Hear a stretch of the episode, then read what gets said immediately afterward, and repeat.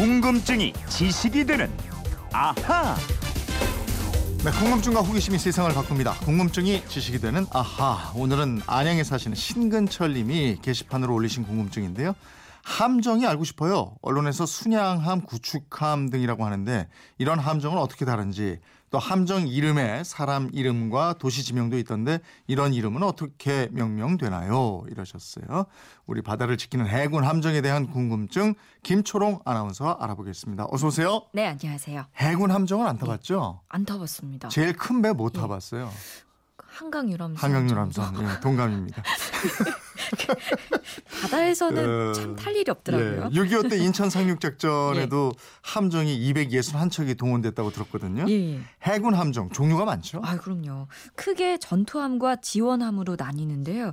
전투함부터 보면 순양함, 구축함, 호위함, 초계함, 고속정 등이 있습니다. 음, 이 중에서 그러면 순양함이 제일 큰 건가요? 예, 예. 순양함은 영어로 하면 cruiser예요. 네. 속력이 빠르고 크기가 큰 군함인데요. 전함처럼 화력은 강하지 않지만 정찰, 경계, 공격 등등 여러 가지 목적에 쓰이는 함정입니다. 네. 이 순양함도 목적에 따라 여러 종류가 있고요. 우리 해군은 이 순양함은 보유하고 있지 않습니다. 아, 순양함이 우리가 없어요. 예. 어, 구축함은 그러면 이름대로 적을 쫓는 함정인가요? 그렇습니다. 예. 어뢰 등의 무기를 사용해서 적의 주력함이나 잠수함을 공격하는 군함입니다.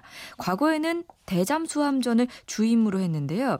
이 지금은 대공전 능력까지 강화돼서 해상 기도- 기동부대의 주력함입니다. 네. 구축함에는 국민들로부터 추양받는 역사 속 왕이나 장수의 이름을 붙여요. 음. 세종대왕함, 충무공 이순신함, 을지문덕함, 나대용함 등이 있습니다. 어, 왕이나 장수의 이름을 붙인다. 예. 이 구축함도 배 규모가 꽤 크죠. 큽니다. 큰 구축함은 7,600톤에 어. 길이가 166m입니다. 예. 최대 30노트, 시속 55km로 달리고요. 음. 300명 정도가 탈 수 있습니다.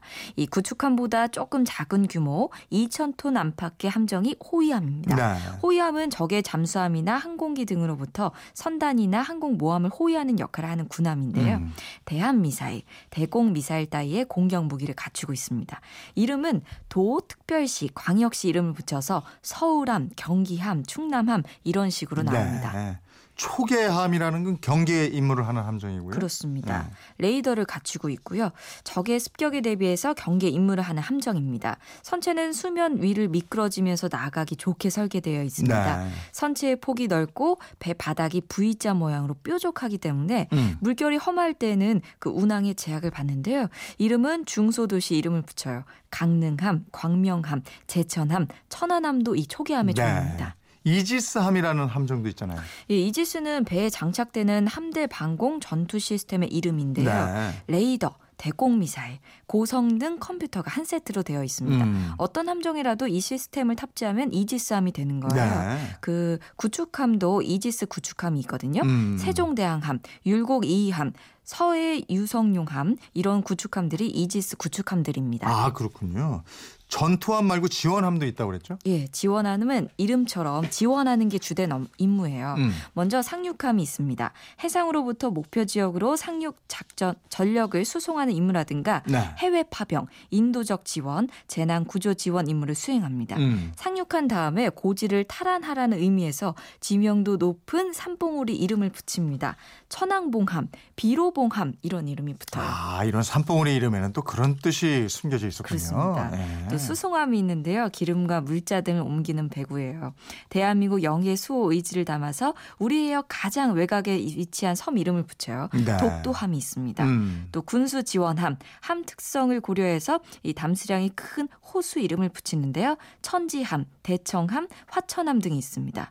또 기뢰 부설함은 기뢰를 설치하는 함정이고 6.25 전쟁 때 우리 해군이 기뢰전 을 수행한 북한의 지역 이름을 붙입니다. 네. 원산함, 남포함처럼 말이죠. 어 이게 북한 지명이 들어간 함정이 있어요. 예, 그렇습니다. 네. 또 수상함 구조함은 배 인양 작업을 전문적으로 수행하는 함정인데요.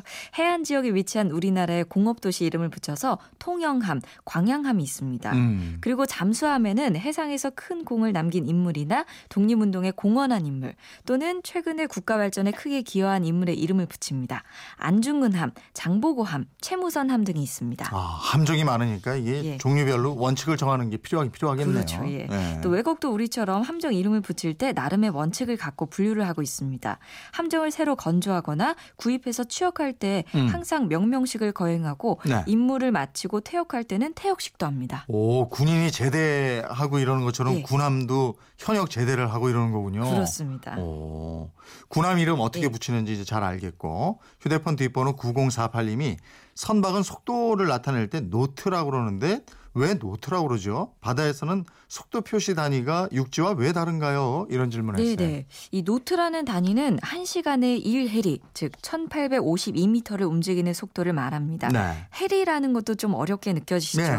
일단 1시간에 1해리 가는 게 1노트다. 이렇게 알아두시면 좀 음, 편하실 것 같아요. 알겠습니다. 알겠습니다. 해리라는 거는 그럼 나중에 기회 되면 설명을 좀 예, 듣기로 예. 하고 왜 노트냐? 이 노트가 어떤 단위냐 예. 이거예요. 그러니까 노트가 영어로 하면 매듭이란 뜻인데요. 네. 16세기 서양의 선원들은 배의 속력을 재기 위해서 매듭 표시가 되어 있는 밧줄에 부표를 달고 물에 던졌습니다. 네. 그리고 동시에 모래시계를 뒤집어 놓고 음. 모래가 밑으로 다 떨어질 때까지 밧줄이 얼마나 풀렸는지를 보고 배의 속력을 측정했습니다. 아, 그러니까 저 풀린 밧줄에 매듭 수를 세서 속력을 쟀다는 거군요. 그렇죠. 그러니까 이 어. 모래시계에 모래가 다 내려갈 때까지 걸린 시간이 28초였거든요. 예. 이 28초 동안 손을 지나간 매듭의 수를 세어서 배의 속력을 측정할 수 있었는데 네. 그 단위를 노트라고 했던 거죠. 아니 그런데 그걸 왜 지금까지 쓰는 거예요? 예. 자동차처럼 미터 안 쓰고. 아, 미터. 미터 편하죠. 1875년에 미터법이 정해져서 모든 나라들이 미터법을 만국 공통의 단위 체계로 채택하긴 했는데요. 네. 이 해리 와 노트는 바다에서 쓰이는 특수한 단위로 인정을 받아서 아. 지금까지 별도로 쓰이는 겁니다. 그렇군요.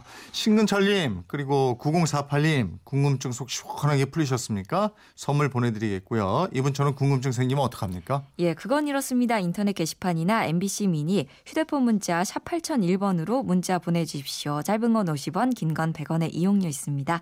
여러분의 궁금증 많이 보내주세요. 네, 지금까지 궁금증이 지식이 되는 아하 김초롱 아나운서였습니다 고맙습니다. 고맙습 니다.